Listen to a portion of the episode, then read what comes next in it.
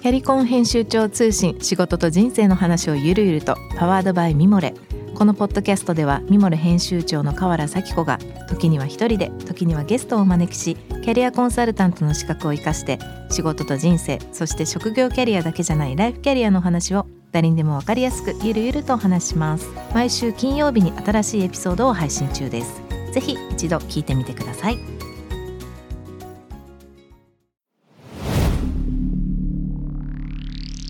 ナ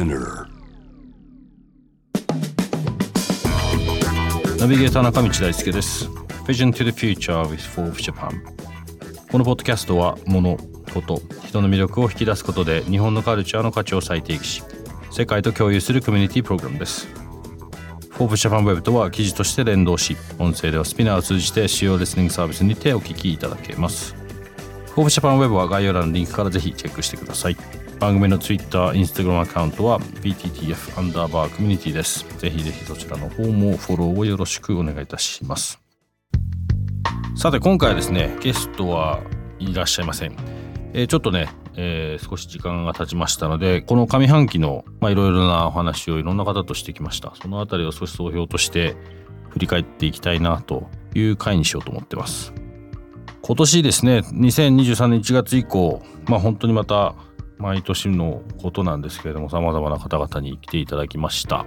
えー、1月ですね、永井さん、えー、永井市場の代表永井さんから始まりまして、その後、エイジベンチャーズの荻野さん、スタンフォード大学の川田さん、その後ですね、カルジャーの、えー、ユナイテッドワールドカレッジ ISAK ジャパンの小林凛さん。その後もですね、まあ、南雲さんもそうでしたし、海外からね、岡田さんにも入っていただきました。そして、うちのロンドンオフィスのね、ディレクター英語で話しましたがサイモン・テイラー。でまあニューヨーク等々の海外経験もさまざまな形でこれまでもねやってきてらっしゃった浅吹さん。そしてまあその後も結構話題でしたね、えー、干し椎茸の杉本さんでしたり。先日も、えー、また少しうちの、ね、上原キッチンでも何かできないかなんて話もしてましたけれども。でその後これは日本ですけどもまああのヘンリー・ヨーズボンですね、えー、ちょっとこれも英語で話して結構あれはまあ後で少しね話したいと思いますけど海外からもだいぶ反響があった内容でしたね。そしてここ最近では、まあ、マクラーレンの正本さんログスの武田さんそして ACF フッポーパートナーズの小野さんそして前回郷土グラフィーの中西さんというまあそうそうたるメンバーのこの半年間でしたがどんな風に聞いていただいたでしょうか。結構いろいろまあデータ等々見てますとですねあのまあこのポッドキャストさすがといいますか、あのまあ、かなり国内外の方々聞いていただいてるみたいでして、本当にありがたいと思ってます。また、あのそうですね、僕がなんとなくこう話したいなと思ってることというか、シェアしたいなと思ってることも、番組自体もね、JWAVE の時から始まりまして、もうだいぶ時間も経ってるってこともあって、かなりこう浸透してきた感じはしてます。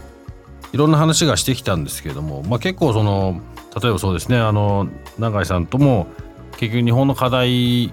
をある種自分の家という形で日本酒をどう世界に出すかというところに着目しなきゃいけないっていうことであの話されてましたし例えば永井さんがおっしゃってたところでちょっとまあ覚えてるのは結局日本酒っていうのはこう95%が国内で消費されてるという、まあ、この事実というかこれだけあの世界とつながってる中でまあ、ジャパニーズ酒というか日本酒みたいな形でも海外でもある程度当然知名度としてはあるんですがまあ実際は本当に5%ぐらいしか世界に出ていってない。方や長さんおっしゃってましたけどスパークリングワインかな。1500万本日本に輸出してる中で、まあ、日本は全然そこから出てってないっていうね。だから需要と供給のバランスというかまあ、そのワインスパークリングがいかにこう世界に対して出してるかそれに対して日本酒がまあまだまだできてないことがたくさんあるということで、まあ、いろんなチャレンジをされてるような話をシェアしていただいたと思います。あなたもねいろいろ話しながら何かできることあるかななんてことも探ってるんですけどもまたねちょっと追いかけてみたいなとは思います。そして JA グループの荻野さんですね。あのあの時も話しましたけども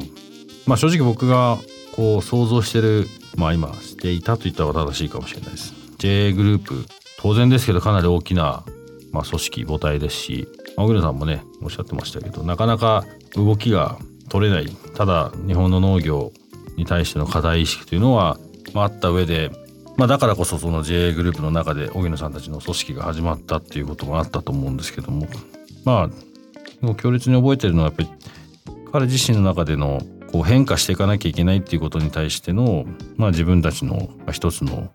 答えというかやれることをやろうっていう中で、まあ、スタートアップの数が足りないって言ってたことですね。まあ、それに対してまあ JA グループとして、まあ、エイジンベンチャーズという形をとって、まあ、そういう方々をどんどん支援して少しでも日本の農業まあ日本の農業、まあ、農業と言いますけどこれ大きな文化の一つになると思うので、まあ、これを後押ししようとしているというのがまあ、すごく印象的だった回だったなと思いますね。その後もですね、まあ、いろいろ先ほどお伝えしたような方々にも出ていただいた中で僕の中で今回この前半ですね、まあ、一番印象に残ってるのが、えー、アメリカからね、えー、出ていただきましたスタンフォード大学のアメリカフットボールのコーチやられてた川田さんですね。あのまあアメリカンフットボールということ僕アメフトは正直全く分かんないですけどもスポーツという意味ではちょっと僕も、ね、昔サッカーやってたっていうことも何度もこの中で話してたかもしれないですが、その中で川田さんのこう、かなり切れ味の鋭い話でしたりとか、まあ、それがすごく印象残ってる中で、結構思ってたことがすごい近かったっていう印象でしたね。その歴史の話もそうですし、日本から出て、で世界で戦っていかなきゃいけないような現場にいる、まあ、彼の状況の中で、まあ、日本のスポーツ結果的にそこに関わってる人たち、まあ、彼自身もその中で、まあ、日本代表ワールドカップですか。アメフトのワールドカップに出て、まあ、たまたまとおっしゃってましたけども優勝して、まあ、そういった中でやってきて、まあ、海外に行って、まあ、その中でこう模索しながら自分たちのあの自分の立場をこう作り上げていかなきゃいけなかったっていうこう目の前にあることを形にしていったからこそ言えるような話がたくさん聞けたと思いますがあの時のお話が結構そうだな。なんか日本の教育も含めて変えていかなきゃいけないとか一つ一つをこう一歩ずつでもいいから踏み出してアクションを起こしていかなきゃいけないとか。あと、まあ、なんだかんだ言いながらもう変えるのはちょっと諦めたみたいなことをおっしゃってましたけど、まあ、なかなか全体を変えるのはねすごく難しいっていうふうに多分思ってらっしゃったんだろうなと思いますしまたあの時も最後、まあ、次のヘッドコーチっていうんですかねが、まあ、変わるかもしれないからその後どうなるんだろうなんておっしゃってましたけどまたそれはそれで少しね聞いてみたいなとは思いますね。まあ、ただあのまあいろいろいろんな方に出ていただいて、まあ、いろんな話をしてきてます。で、まあ、それぞれの立場でしたりそれぞれのフィールドそれぞれの考え方とか背景とかね、まあ、いろんなことで聞いてきたと思うんですが、まあ、な僕のななんとなくそのベースにあったまあ僕自身がそう思ってるってことももちろんあるんですけどなんとなくやっぱこうどう日本と世界をつなぐそしてコミュニケーションしていかなきゃいけないんだっていうこのベースに考えた時に結局僕の中でやっぱ聞いてたこととかは、まあ、いかにこう日本人としてオーセンティックに物事が前に進めることができるかっていう部分がまあこれは番組当初ね始まった当初からですけども結構意識して、まあ、皆さんとディスカッションというかね雑談をずっとしてきたんですけどもまあ、比較的この番組に出てきていただいてる方っていうのは、まあ、その海外経験があったりとかもしくは海外にこう何かアクションを起こそうとしてるもしくは起こしてる方々もしくはそれに対して何か興味がある方っていう、まあ、ある程度の枠で来ていただいて話してるのでまあ当然っちゃ当然なのかもしれないですけど結構そのその軸というかねその中でかなり皆さんとこう共有できたことはあったかなと思いますね。で結構その例えばツイッターもそうでしたし、まあ、インスタもそうでしたし、まあ、いろんなところでの、まあ、皆さんの、まあ、リアクションでしたりねいろんなコメントいいてる中でも、まあ、そういったところが結構感じてもらえてるんじゃないかなっていうのはすごくあの僕もやってて感じることが大きかったですね。まあ、ただ共通してこう言えてたなと思うのは、まあ、課題意識というんですかね。まあ、僕自身がそう思ってるってことももちろんそうだと思いますし、まあ、それに対してまあ投げかけをする時にまあほぼほぼほぼ皆さん課題認識っていうことに対しては共通の話があったかなというふうに思います。その課題認識って何かって、まあ、それは僕が思ってることなので、まあ、それをシェアする時にそういう話になるんですけどやっぱり今の僕ら日本人もしくは日本の中でこう全てを完結しようとしてる部分だったり、まあ、完結しようとはしてなかったとしてもやってること？起こってること？のアクション自身が、まあ、なかなか伝わってないっていうことだったりあとはまあそれ自身に対してやっぱ変わらなきゃいけないっていうことは頭の中で分かってるんだけどもそれじゃあ具体的にどういうふうにやってって本当に全体的にそれをどういうふうに反映させていこうかっていうことに対しての具体策だったりあとはまあちょっとコロナっていうこともあったんでねなかなかここ最近はそうもいかなかったかもしれないですけども、まあ、単純に、まあ、外そうですね国外日本の外に出て自分たちのことを見つめ直す機会が、まあ、足りてないというかあまりそこに対してのアクションをなかなか起こしきれてないんじゃないかみたいなそういう話は比較的皆さんと共通していたような気がします。なのでまあ番組の中でも何度か話してますしこの番組のそもそものこう存在意義にも近いかもしれないけど少しでもね日本のおける課題というかやらなきゃいけない変えていかなきゃいけない部分の何かこう一つにこうみんなで全部を変えるっていうのは、まあ、ほぼ無理だと思うんで、まあ、少しでも何か小さな一歩が踏み出せるようなきっかけになったらいいなっていうのはもともとずっと、まあ、感じてましたし思ってましたしなんかそれが形になって誰かがねそのきっかけをこう掴んでくれると本当にありがたいなっていうふうにはやってても思いますしどうなんでしょうか。まあ、これまでもいろんな人こう来ていただくのに選んでる、まあ、選んでるというかこうじゃあぜひお話聞きたいですっていう話をする時に、まあ、どういう基準で考えてたかななんて思い出すと基本僕自身がお会いして話をして、まあ、こういうテーマで話してますっていう中でこう何かしらこう自分にはないものを視点を持ってそうだなっていう人とかに声掛けさせていただいてきたなと思うんですけどまあそれも僕個人としてはかなり大きな肥やしにはなりましたけどもどうなんでしょうね。聞いてる皆さんにとってはどういうふうに思ったんですかね。何か、まあ、結構、まあ、それこそ先ほどね一番初めにお伝えしましたけどかなりレギュラーベースであの毎週毎週やってますけど多くの方が結構ね聞いていただいてるので同じようにねそういうことを感じてもらってまあ、興味持ってくれてるんだろうなと、まあ、信じてますけど、まあ、最近ちょっとこの、まあ、番組のトピックになるような話というかコロナが明けていろいろと活動が始まっていく中で、まあ、間違いなくこう世の中が世界との話にもっとね近づいてるっていうような流れにはなってるなと思いますのでだから余計そうなのかもしれないんですけど大きなこううねりの一つのねきっかけになるといいななんてやっぱり思いますね。こういう番組を続けるっていうのはなかなかあのまあ僕自身もそうですけどこうかかってるスタッフの方とたくさんいらっしゃるんでまあスピナーもそうですしフォージャパンの方々もそうですし、まあ、非常にありがたいことなんでまあ少しでもね何か世の中に対してのポイントビューとして形に今後もできればいいななんて思いながら、まあ、毎週、まあ、収録してるんですけどももう少しねまあなんとかこの番組の中でも少し話してますけどもうなんとなく今そのさっき言った通りなんとなく世の中が動き始めてるというか世界とつながんなきゃっていう意味で本気でこう言ってるだけじゃなくて本気にそこに対しての危機感が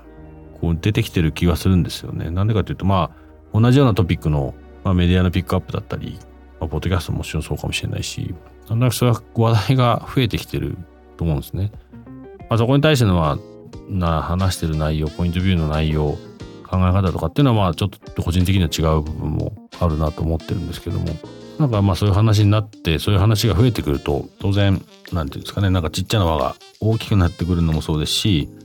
まあ、強くなってくることもそうですし、まあ、そうすることによって、まあ、ちゃんといろんなその中の中身が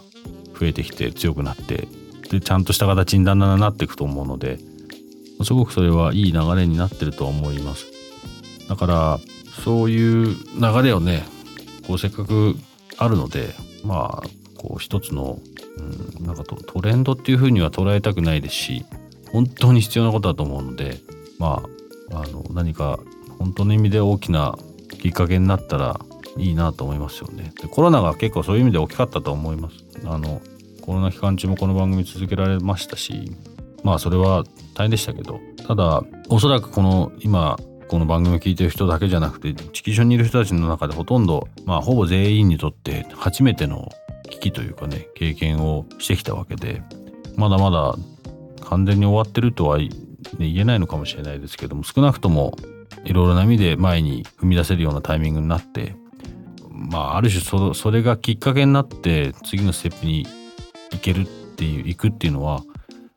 結構歴史上いろいろ見ててもそういうもんなんだろうなと思うんですよね。だからコロナっていうね大きな世界中に同時で起こってる同じ問題に対してそれぞれの、まあ、文化だったり国だったり人が解決策を見つけて今に至ってでやっぱりそこを見ててもやっぱりそのそのその問題に対しての直面する向き合い方っていうのは、まあ、世界中いろいろ見ててもやっぱり全然違う中で、まあ、日本人の良さも出たし、まあ、当然こう悪さというかねあの得意じゃない部分も当然出たと思いますけれども、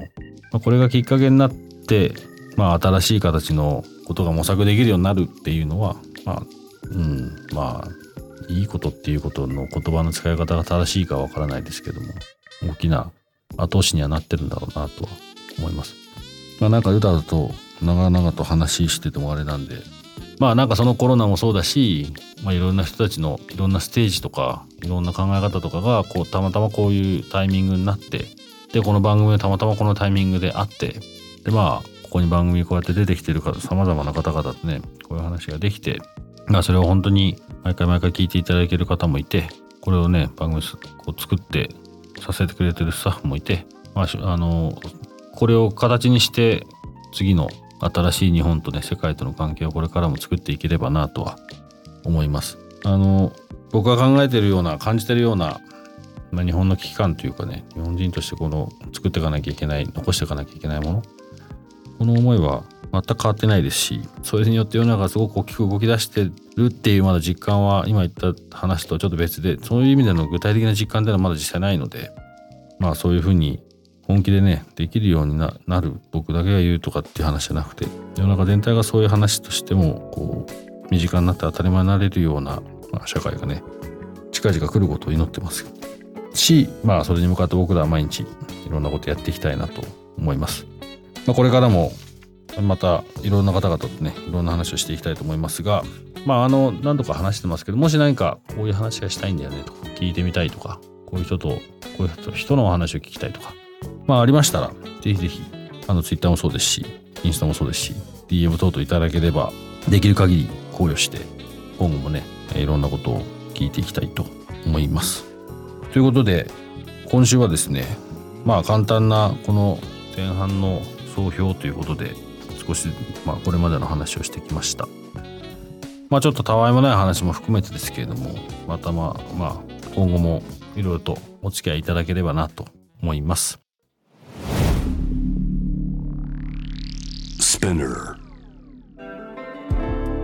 中道大輔がお送りしてきました Vision to the Future with Forbes Japan このゲストトークエピソードは毎週月曜日に配信されています同時に Forbes Japan Web にて連動したコンテンツも、えー、随時公開しております。また、ショートコンテンツ Vision to the Future Stories と題して、毎週水曜日、金曜日に Forbes Japan よりピックアップしたニュースもお届けしております。ちょっとね、今週は、えー、ちょっとお休みしようと思ってますので、また次回、そちらの方はお楽しみいただければと思います。スピナーのほか、Spotify、Apple Podcast、Amazon Music などでぜひぜひお楽しみいただければと思います。質問感想は番組の Twitter アカウント BTTF アンダーバーコミュニティにお寄せください。ということで、えー、ここまでのお相手は長道大輔でした。See you next week.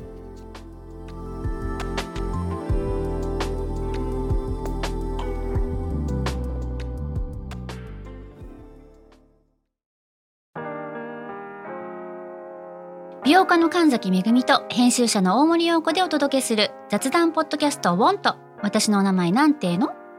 ふと私って誰なんだ？と自分がぐらついてしまうそんなあなたと毎日を楽しくするサバイバル術を一緒に考えていきます。ボントは毎週水曜日朝5時に配信。ぜひお聞きのプラットフォームでフォローしてください